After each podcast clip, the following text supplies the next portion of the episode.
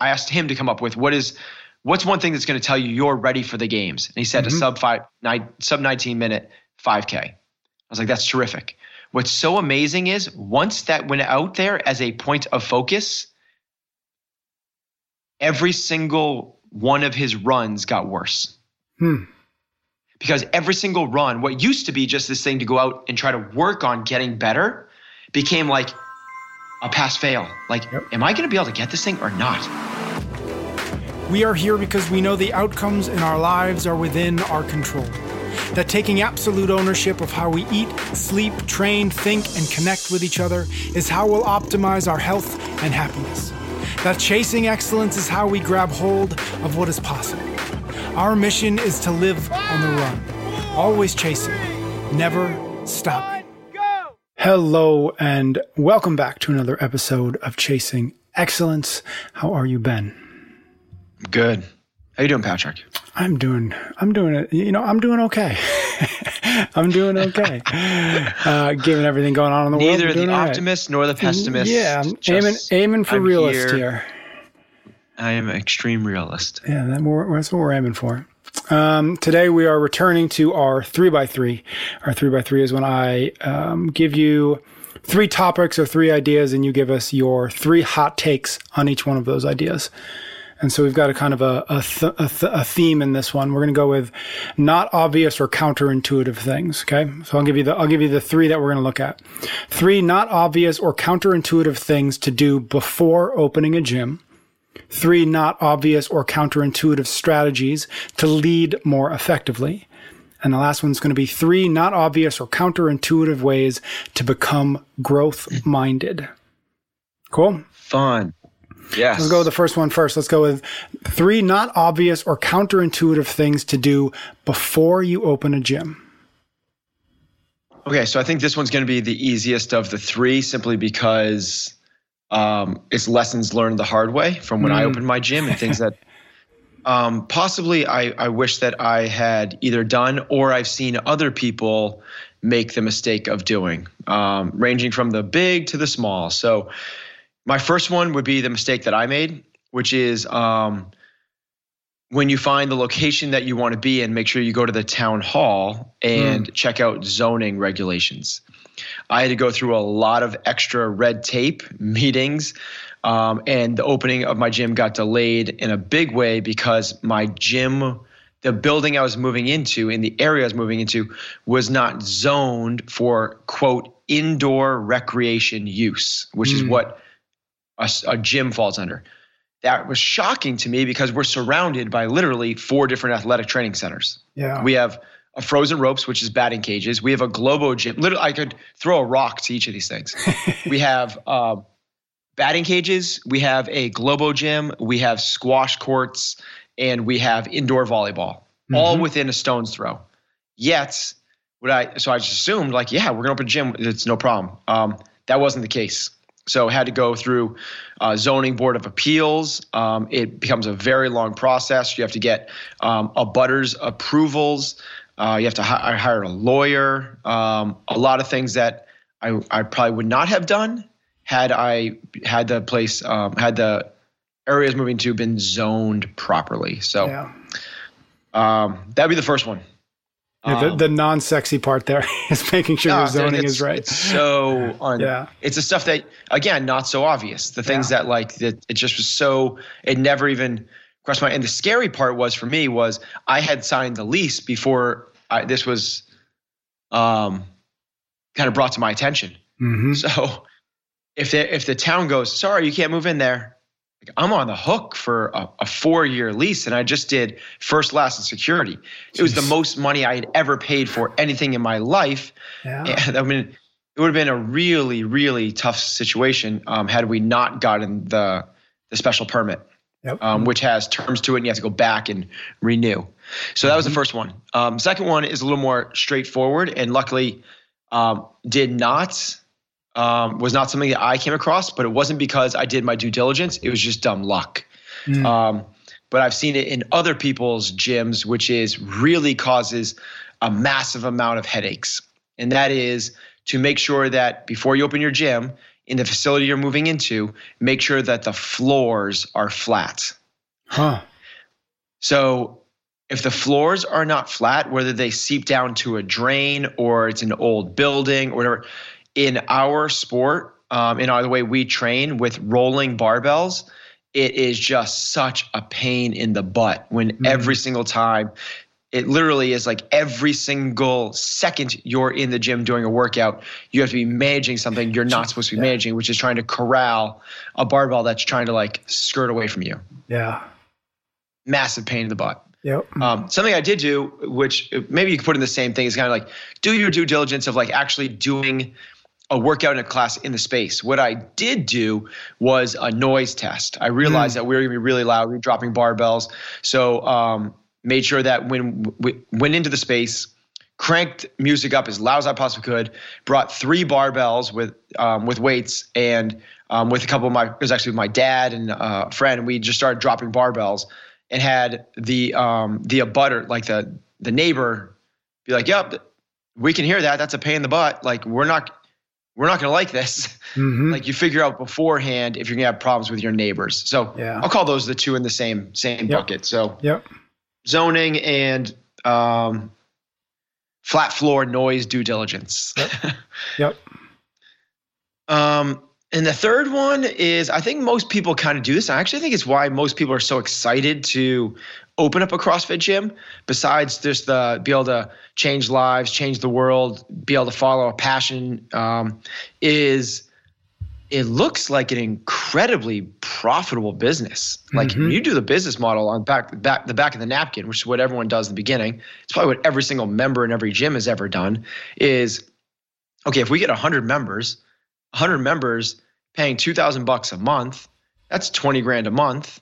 Our rent is four grand. That leaves sixteen grand. We'll pay our coaches eight grand. That leaves eight grand a month in profit. Like that's pretty solid. Now, I haven't taken a paycheck yet, so you got to pay yourself for being the um, working in the business. So let's say you take half of that. You take four grand. You're make 50, 48 grand a year. That looks pretty damn good. Like you're gonna have four grand a month drop to the bottom line while paying yourself um, a, a, a fifty thousand dollar a year salary what most people don't realize is the unforeseen expenses that come along with that. Mm-hmm. And it's not the back of the napkin um, things that um, this business, there's a lot more hidden or unforeseen costs that maybe aren't as obvious as other ones. Um, there's some some really obvious ones like you haven't paid um, taxes for your employees yet, so yep.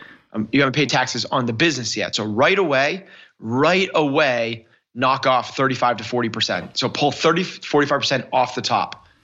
And then what really is the hidden expenses that add up to a lot more than people realize, they might account for, okay, we'll have a certain amount of um, fixed and variable costs. So fixed costs are things like electricity, like water, like um, paying for um, a music subscription. Mm-hmm. But then there's all these other ones like these variable costs, like how much toilet paper are we going to need? The water expense if you're going to have showers. And it's certainly something I did not realize is how many unforeseen expenses there are in this business. Um, to the tune of, let's say you want to have, which most people want to be able to do. Let's say you want to have, which most people do not account for when they're doing their initial cash flow projections, P and L, um, budgeting, pro forma, whatever you want to call it most people don't put in things like we want to have a holiday party. Mm-hmm. Well, don't charge your members to come to your holiday party. Yet your holiday party might cost you twenty five hundred bucks. Mm-hmm. Those things pop up more frequently than you think. What also pops up is even though we have a policy that we don't do discounts for members, everyone pays the same amount. We do do have a uh, we do we do do we do have a discounted membership for first responders, yep. for married couples, and it's amazing. You think that like, okay, maybe 20% of our members will be on that. It's amazing how many people are actually on that. Mm. And then we don't do anything for friends and family, yet somehow we have so many people on friends and family because you allow your coaches and coaches significant others to join the gym. And what ends up happening is you have to knock off, call it 40% off the top in revenue from taxes. I would double expected costs. It's kind of like when you're building a house, like it always yep. costs um, twice as much and three times as long. I would double expenses. And then on addition, on top of cutting revenue um, in by 40% because of taxes, I would cut it another 40% due to unforeseen discounts. Mm. That is actually what you're working with. It's not the numbers that you did on the back of the napkin. Yep.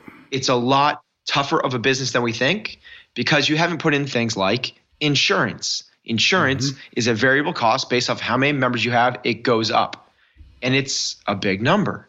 And these things, um, so you also have like, well, we're gonna sell t-shirts. Yes, but then you have to eat inventory and you have to do design and you have to do shipping or whatever it might be.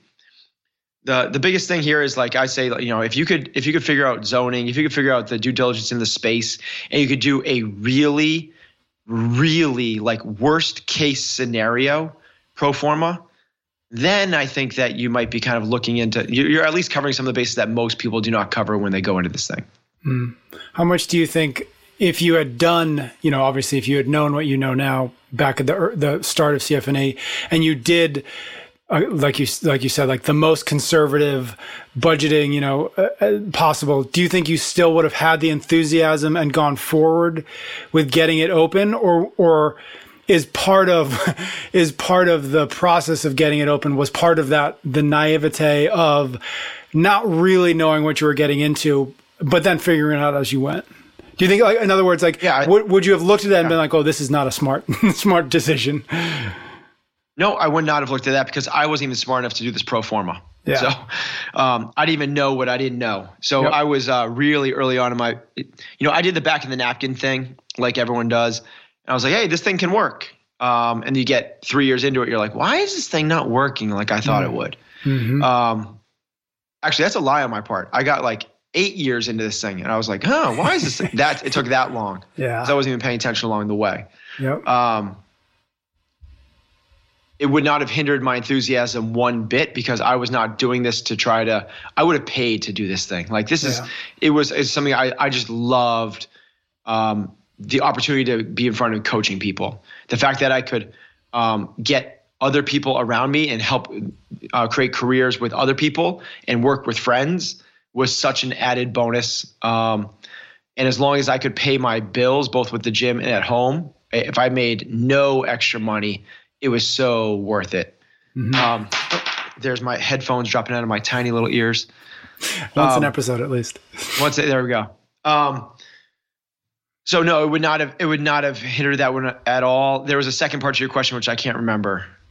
Um, yeah, I don't, I don't know if there was a second part. I think it was I think it was that question. I think it was it was if if you had if somebody had had actually sat you down at the beginning of it and said here's what it's actually yeah. going to look like if that would have changed your enthusiasm or your your decision no. to actually go forward with it. No, not not not at all. But I think that uh, I think what people should when they're doing this they should go into the this is uh, opening up a gym you're not going to make money. Mm-hmm. Like I just you're not and I know what it looks like. It's like it's such high tuition, low rent. You get so much money for people paying memberships, and you're in warehouse gym, which costs no money. I get it. I, I, I really get it.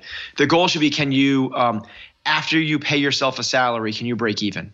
Mm-hmm. That's really what kind of the the goal should be about there. Now, what most people do is they just take pass throughs, meaning that they they put themselves um, the salary last yep. which is whatever money is left over after they pay the expenses, including salaries to other people, that ends up becoming their salary. Mm-hmm. Um, that's a um, it's not a wrong way to run a business. It's just a rather immature way to run a business because you're not actually accounting for your fair market value. Mm-hmm. And you can be like, yeah, we make money, we make money, yet you're paying yourself twenty seven thousand dollars a year to work 65 hours a week and manage a staff of seven. Yep. That's not a that's not a twenty seven thousand dollar a year job. Mm-hmm. So what you need to be able to do is go, okay, managing staff of seven, a gym with 250 members, I'm working 65 hours a week. That's a fifty to seventy thousand dollar a year job. Now let's put that into the the budget, and now all of a sudden you realize you're losing 20 grand a year. Mm-hmm. Like, whoa, okay. Um, if I wanted to sell this business, I couldn't because somebody that would came in would have to hire somebody to replace me and they would be losing money. My mm-hmm. business is not successful. The way I determine success is not how much money you make, it's just two really simple things. It's is the business profitable? That has mm-hmm. to be the thing. Mm-hmm. And we run our business really lean. We run it at, you know, CrossFit New England, we run at 10% profit margin after paying owners' salaries. Um, that's just enough to um, weather some, create a little nest egg and weather the storm, COVID. Yeah. Um, um, the tilt gyms we run a little bit higher of a profit margin um, because it's a little bit leaner of an organization that's closer to like um, 20% profit mm, got it um, but what so going back to your gym needs to be able to run a profit um, and the second thing is can you step away from your business and nothing really happens now i'm not saying mm-hmm. that's everyone's goal i don't want to step away from my business but it's a theoretical exercise to am I owning a successful business? If the business hinges on you, you are not yet a mature business. And what I mean by that is most people get into this profession, most people join uh, lifestyle entrepreneurial pursuits because they love what they do. Most people are not opening up a um, a, a, garbage collection service because they love what they do, they see as a chance to make money. In our space, mm-hmm. it's because they love what they do and they want to do that. What ends up happening as you go through this entrepreneurial journey is you no longer get to do what you love to do coach classes, coach people, work with your coaches. What you end up doing is all the administrative duties associated with running a business. Until you can bring that full circle back to doing what you choose to do, you are not yet at a you fill in the blank mature successful yep. business whatever that is yep. so that's kind of the goals is it profitable and could you um, completely step away from a year without the business um, doing anything mm-hmm. Uh, and just to just to make sure we put a button on it the the the not obvious or counterintuitive thing would go back to that being very conservative about or at least being very clear eyed about what the the costs of this is going to be before you go into it yeah, exactly. The not so obvious thing is all the hidden expenses. Yeah, got it. Cool. Okay, um, I think there's a lot in there that I'm tempted to uh, keep talking to you about, but I don't want to. I don't want to derail this episode too much. Um, the next one we're going to talk about three not obvious or counterintuitive strategies to lead more effectively. Okay, so um, possibly counterintuitive leadership. What we've been told is the um, like the the army general that gives the big passionate speech before the army charges off to war and everyone's so engaged and enthused and follow the leader in this yeah. big uh, um, engaging inspiring presence.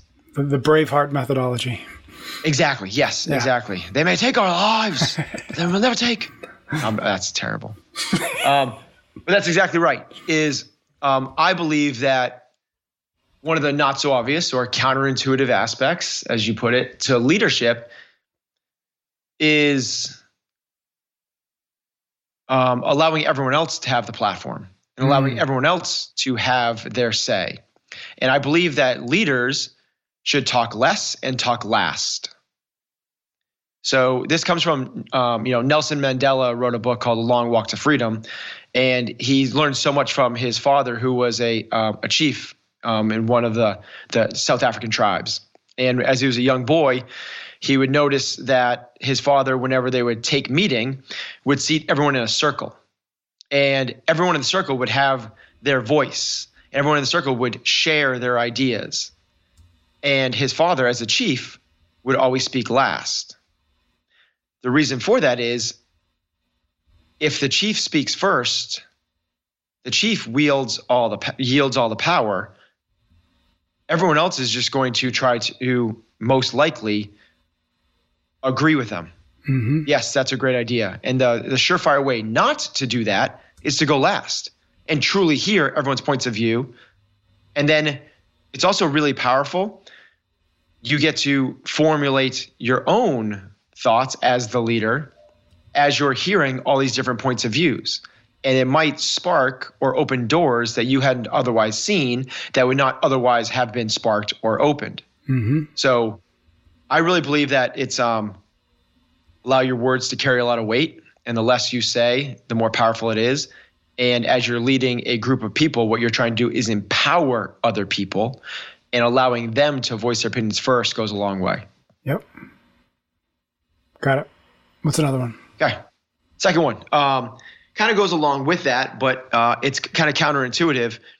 Um, people look for if they're leading a team, they they think that one of the the signs of teamwork is harmony. Mm-hmm. They think that a good leader gets everyone together and marching in the same direction.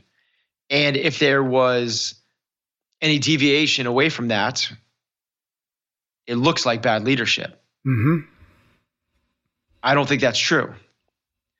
The job of the leader is to encourage passionate debate amongst the team so that the best solution can be presented and get people to, and I use those words poignantly, like passionate debate. When there is false harmony, that is a mm-hmm. sign of distrust among the group mm-hmm. because people aren't willing to be vulnerable in front of others. It's easier just to swallow it right now, agree with the group, then go out the door, have a backdoor meeting with your buddies and go, Can you believe that she said that? Da, da, da." As opposed to actually saying that in the meeting. Someone goes, Jill, what the hell are you talking about? That is mm-hmm. not in line with our vision. That is not what we're trying to do or how we're trying to serve our customers. When you have conversations like that in the room, that's when things, that's a sign of really strong leadership. And then from there, everyone gets a say. Not everyone gets a vote. We're not looking for consensus. What happens is everyone gets to voice their opinion passionately and, um, you know, I, I almost want to say like I, I'm I'm on the verge of saying like violently. Like I want some people to fight. I want people to fight for what they believe in. That's how you get buy-in. When people have got it all off their chest, they've got it all on the table, and then the, the group still goes a different direction. Yep. That's when people go like, huh, maybe my idea wasn't as good as I thought it was. When people hold it in tight and the group goes in a direction that they're not in line with, that's when they continue to fight and they don't truly buy in. Mm-hmm. So this is, I think, leaders. You know, our job is to get people, teams, and organizations to place they that they couldn't go um, without you. And the way we do that is by getting people um, to buy in and trust. And Mhm. Passionate debate is a really strong sign of trust. Um, and then what you ask for is that people um, buy in regardless of whether you got your way or not. Mm-hmm. So, I, to put it succinctly, I would say that number two is to encourage passionate debate. How do you do that as the leader? Like, how do you set the tone? Because most people, we've kind of been taught through school that like you're supposed to kind of defer to the whoever's in charge, right? Defer to the teacher. And then that, that kind of get that mentality gets extended to the workplace. Defer to the manager, defer to the boss. Back to the idea of that you ju- you know you were just talking about with the listening first and speaking last. The the reason for that is because nobody want because it's really hard for a lot of people to stand up and say I disagree with you, person who signs my paycheck or person who could fire me if they you know whatever.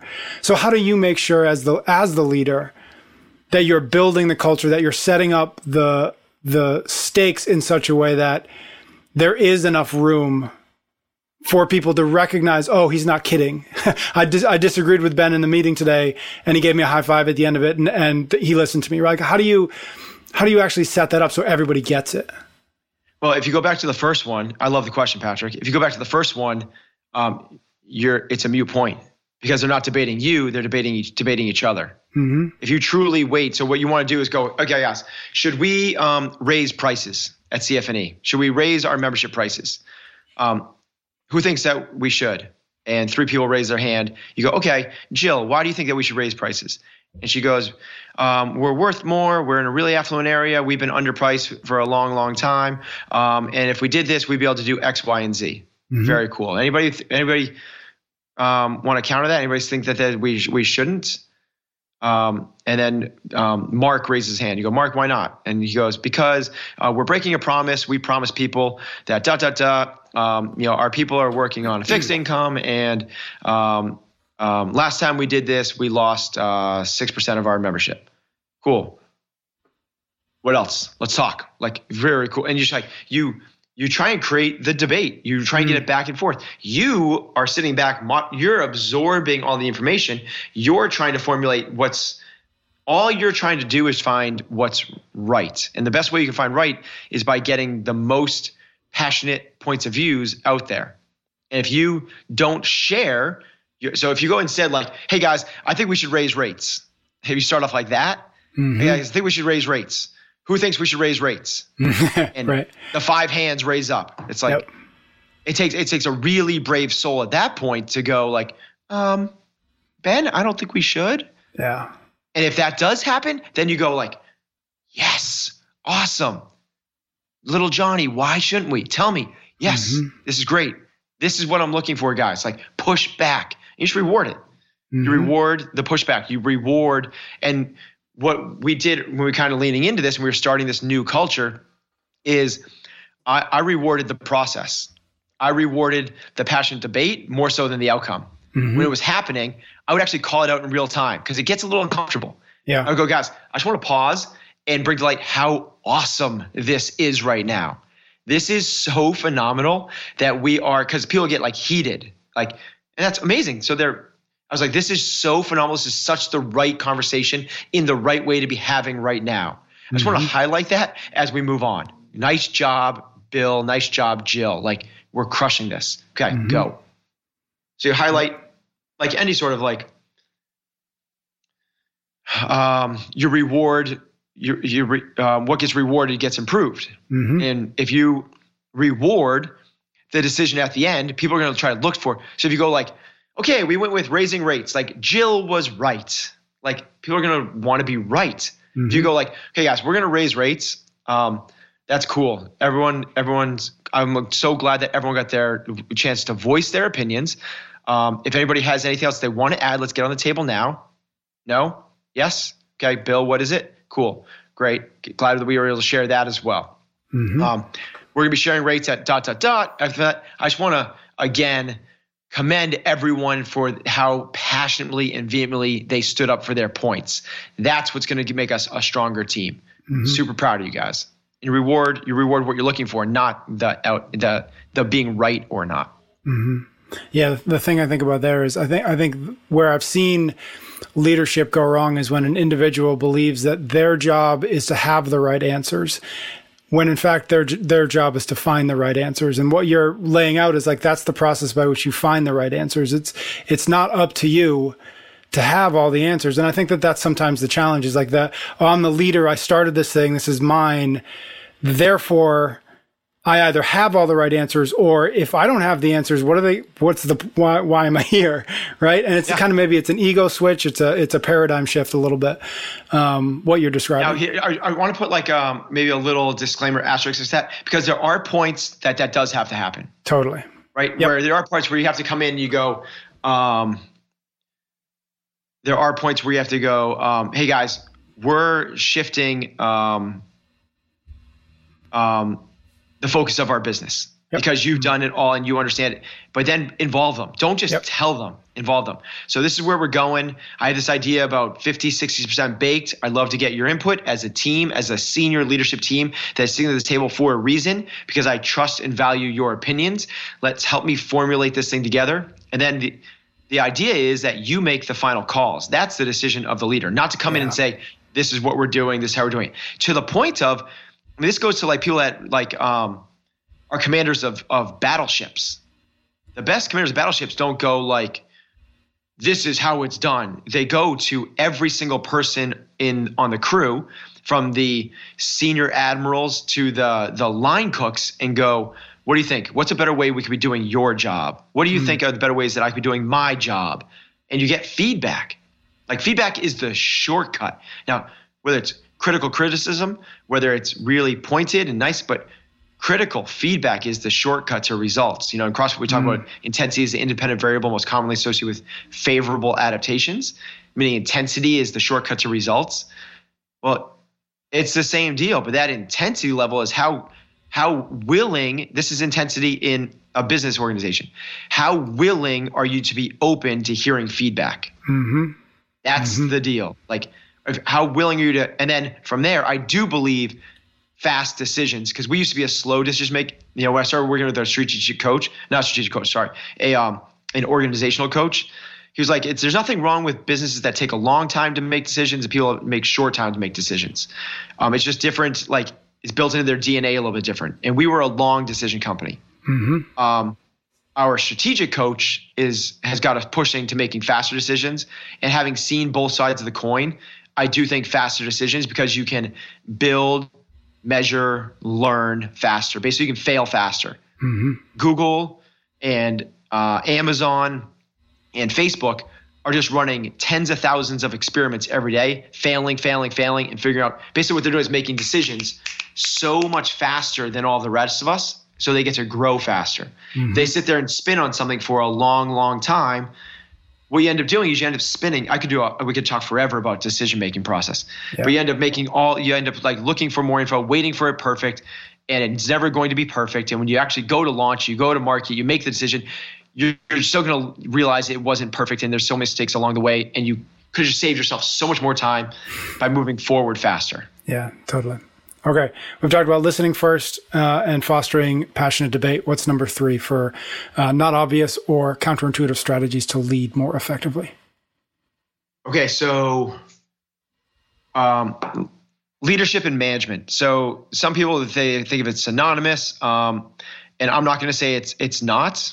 Um, I believe uh, management is more the X's and the O's. So imagine like um, trying to figure out how to make an assembly line work faster where leadership is a little bit more of the um, people aspect to it. Like we are not cogs in an assembly line. We are human beings and trying to get the most out of a human being. It's more like coaching is more mm-hmm. the leadership side. Mm-hmm. Okay. The reason I put throw that out there first is I'm going to use the word management in my kind of like answer here. Um, there's this these two schools of thoughts. Should we micromanage people or should we be hands-off management and give people total freedom and autonomy? Mm-hmm. and whether you follow the um, the kind of like um, Jack Welch aspect, like you got to like you got to put your finger on them and watch them squirm, yep. or you're more of like the Daniel Pink and like the um, uh, intrinsic Zap. motivation comes yeah. through yep. all of like the um, the hands off stuff. Exactly, Zappos yep. is great, and this is the kind of the di- dichotomy that was presented to me, or the conundrum that was presented to me when I was first becoming a manager and a leader. And I was like, well, of those two schools of thought, the way I would want to be managed is the hands-off approach. Yep. Is the laissez-faire, is the excellence will rise to the top, give you the freedom, let's see what you got. So I opted for that in and and stepped away from micromanaging. The not so obvious thing is that it's not black and white. It's not those mm. two schools at all. It's not micromanage. Did you do that job right? No, let's go back and let's check it. And like, oh, no, you didn't screw that bolt in the right way. And it's certainly not, um, I'll check in at the end of the year and see what you made. It's the blend between the two. So think about basically what it happens is you have to start with micromanaging, and that allows you to manage with autonomy and freedom. Mm-hmm. And think of like the Navy SEALs. So, what the Navy SEALs do not do is go, You're the right type of person. You fit our culture. Here's an M16. Here's a plane ticket. Go kill bad guys. Mm-hmm. They don't do that. Here's also what they don't do.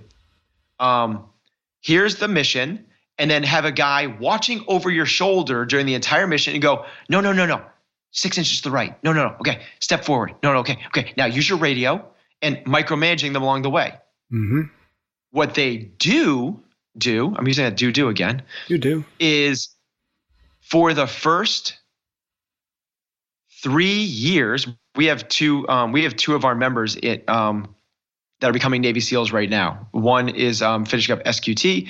Um, the other one just um, went through um, BUD/S Hell Week. So really proud of both those guys. Um, what they do in the Navy SEALs is incredible, like incredible micromanagement. Like they give so now switch out the word micromanagement and put in the word training. Mm-hmm. What they do is they train you. They train you how to do your job so phenomenally well. And most people think it's um, um, BUD/S and culminates with Hell Week, and then you're a Navy SEAL. What people don't realize is that's the in, that's where it starts. Mm-hmm. That's just the you're the right person. Now that you're the right person, they put you through two to three years of micromanagement. This is exactly how you clean your gun. This is how you put how you put your belt buckle on. This is what happens in this scenario. And they they to the detail go through it over and over in repetition and repetition. And that allows them when they then go overseas to fight the bad guys to go do what you need to do. We trust you. Something happens, improvise. You know how to do this. Mm. That's the deal. Is you need to have the micromanagement with the autonomy. It is John Wooden with UCLA basketball. John Wooden said, This is how you put on your socks. Literally, the first day of practice every single year taught his players how to put his socks on. I mean, talk about micromanagement for a basketball player. I'm going to watch you put your socks on, and nope, nope, nope. You want to pull in this side over here, and then pull. Like, how annoying is that? But then when he went to the games, by game two or three of the season, he didn't even get out of his seat. Mm. Never told the players what to do during a game because he trusted them so much because they had been so well trained. So it is not the counterintuitive thing or the unobvious thing or whatever way we, we're deeming this is that it's not micromanaging is right or wrong. It's not managing with autonomy is right or wrong. It's that you need both of those things together. Yeah. Yeah, and, and to harken back a little bit to your answer previous was what I'm hearing in you know, call it micromanaging, uh, call it training, but what you what that is, in fact, is just fast cycles of feedback, right? and so it's that finding that balance between the autonomy and the feedback, and maybe it's back and yeah. forth, maybe it's heavy on the uh, in the first year, maybe it's lighter, you know, whatever that looks like, but but being in the middle of those instead of kind of those the the um, black and white thing that you kind of established at the start. Yeah. And great organizations do this. You know, IBM back in the day in the 80s and 90s was kind of like the gold standard for sales training. Yep. Because what they didn't do is go, um, here's your interview. Wow, your resume looks great. You seem like you've had a lot of success in sales. We'd love to hire you. Can you start on Monday? Cool. Monday comes and they go, okay, go sell and like step back. What they did was then they took these salespeople and put them th- off site. You leave, you go through like six months of intensive sales training before you pick up a phone and do anything for them. But then once they got that super intensive micromanage hands on, then they could take this step back approach and then they can manage from afar. Mm-hmm. Very interesting. Okay.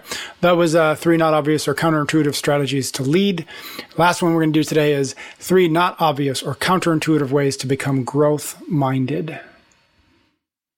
Okay. So, uh, um, so let's do this through the, the CrossFit prism. Okay.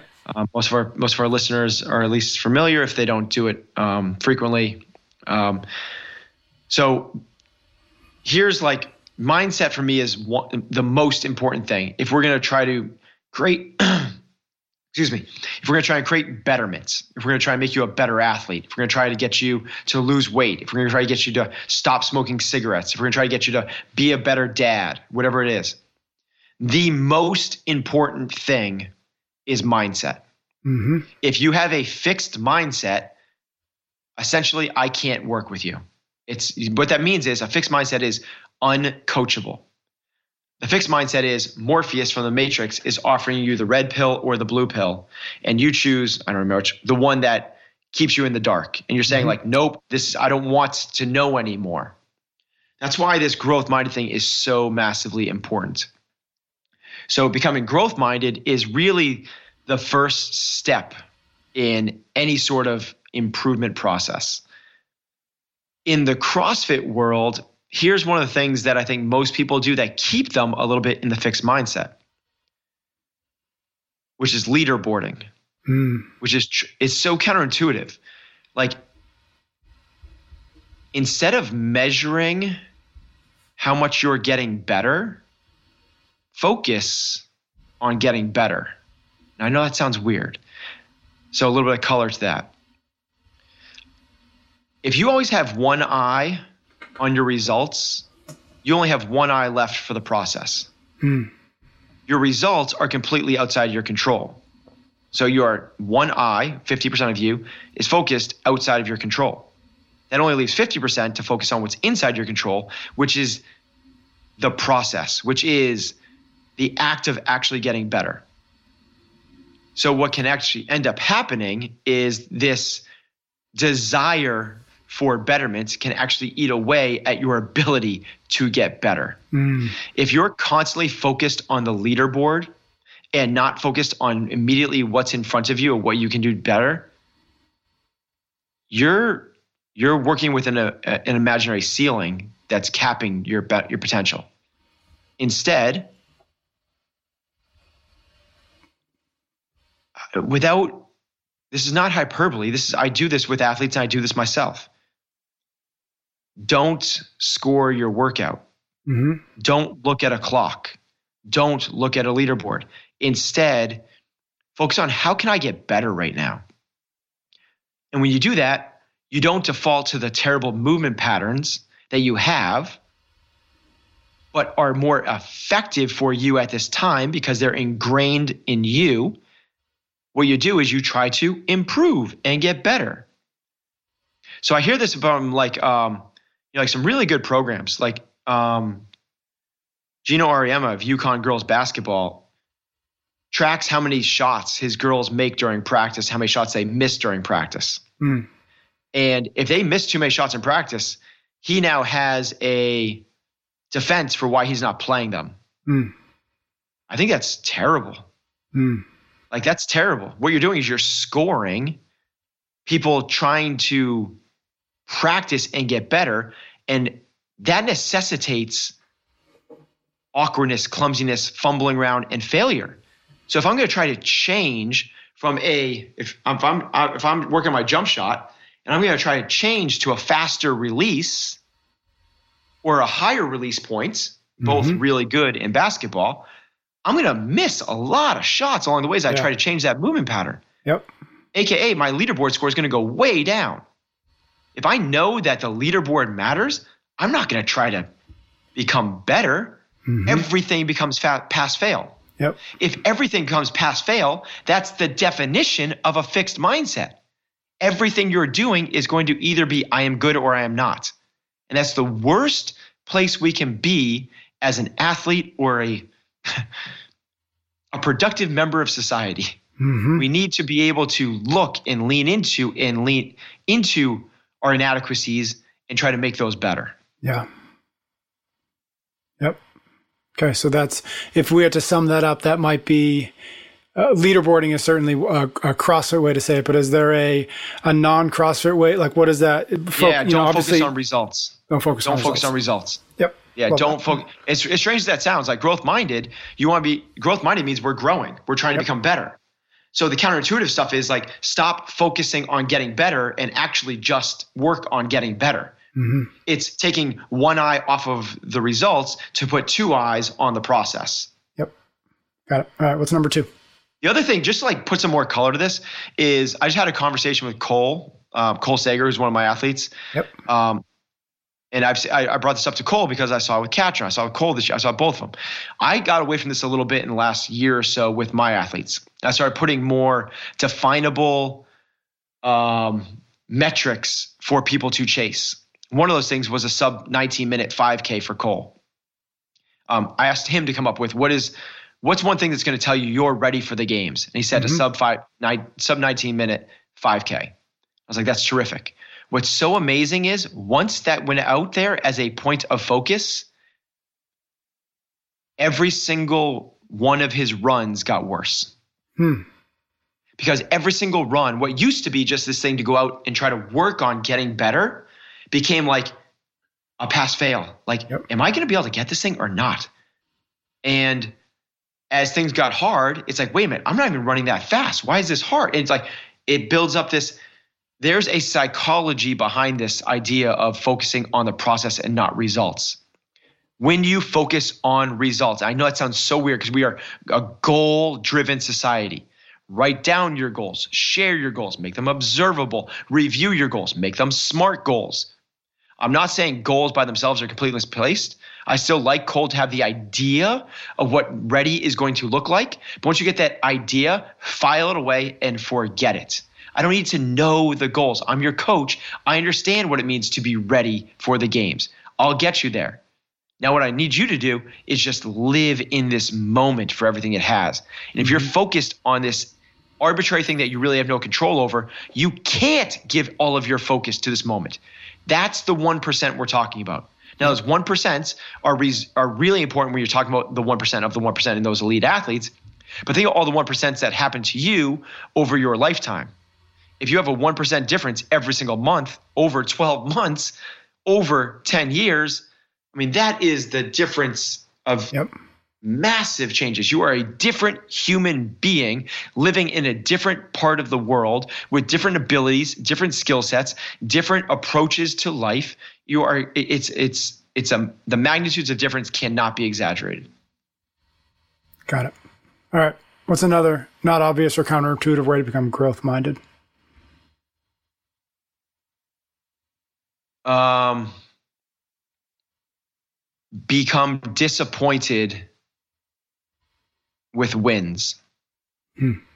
When you are successful, um, that's most people that's where they get this dopamine response. That's what like in, built into our evolution in our dna is this kind of like this hormone that says like you're getting one step closer to your goals. Like this feels good amazing i'm successful. I get accolades i get awards. Like this is a really it's a feel good hormone. Um, that sets you up for the fixed mindset. Because what ends up happening is you chase that. Mm. what we need to do is chase struggle. What we need to do is chase being on the fringe. What we need to chase is um, challenges. So, what you want to be able to do, counterintuitive, but what you need to be able to do is when you win, when you succeed at something, um, go almost tell yourself like, God, that was that was a little too easy. Mm. Dang, I should have made that a little bit harder. Yeah. So like the 19 minute 5K should have been 18 minutes, something like that, right? Like you didn't shoot. You hit it. Yeah, that's hit, what I mean. yeah, yeah. Yeah. Yep. Yeah. So it's like um, you're trying to become a better typist, right? And you um, you type and you get like a a hundred percent. Um, instead of going like yes, I, and I'm not saying like I'm not saying I'm not saying like be a downer, never celebrate wins. That's not what I'm saying. And I'm using the word disappointed as an extreme. Yep. What I'm saying is when you finish that, allow that quick little thing and go, hmm, I wonder if I can go faster. Mm-hmm. Not like, I've done it, I've arrived, I've achieved. Now, what else can I do to make me feel good and great? Mm. Because what can I do to make you feel good and great? You know what those things are? It's eating cookies, it's partying, it's sleeping in, it's um, surfing the web. It's all these things that do not lead to long term success. Mm-hmm. Now, what are things that do lead to long term success? It is things that don't feel good. Mm. It's failure. So what you need to do is get is failure. What you need yeah. to do is get yourself get yourself to enjoy. Somebody said this other way is get yourself to enjoy the struggle. Yep. Yep. Love that. What's number three? Uh okay, so how do you ways to become growth minded. So, this mindset thing. Your mind is your thoughts. This is, stay with me on this one. Mm-hmm. You,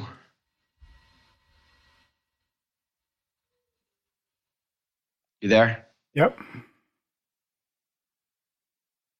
Yep. Can you see me? You okay, frozen? We froze. Yeah. You good? Okay. Yeah. Yep. I can hear you. Yep. Okay. I'll, yep. I'll back up. Okay. Okay. Um, growth minded mindset. Your mind essentially is we associate that with our thoughts. What's a powerful yet not so obvious realization is that you are not your thoughts. Mm. You are not your thoughts at all. There's essentially three things going on here. There is you, Patrick, the spiritual being. That is you.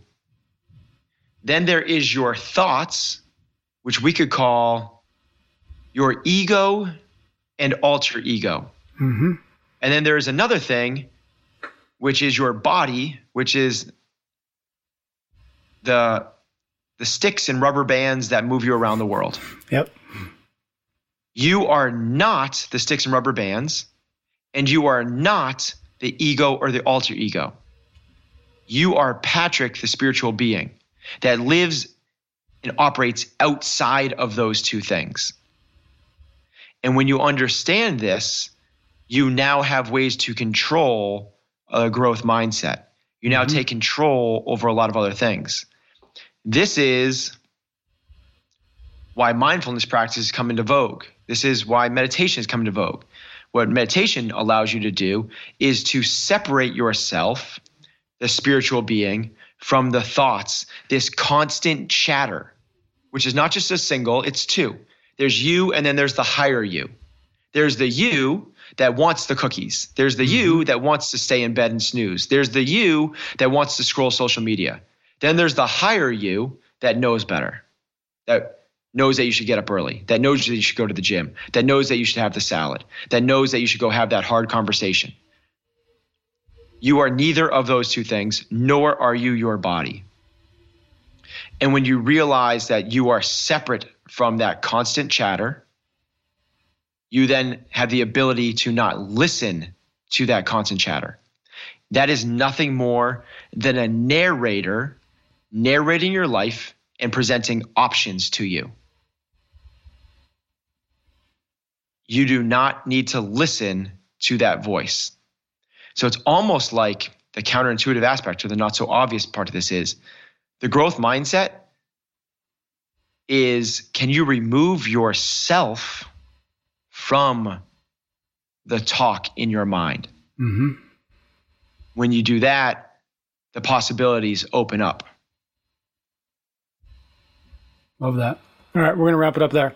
That was three not obvious or counterintuitive things to do before opening a gym, strategies to lead more effectively, and ways to become more growth minded. Thank you, Ben. Thank you to everybody out there listening who leaves us ratings and reviews and sends us questions for future two minute drill episodes. And we'll be back next week on another episode of Chasing Excellence. You can get every episode of Chasing Excellence wherever you listen to your podcasts or on YouTube. Until next time, thank you for listening.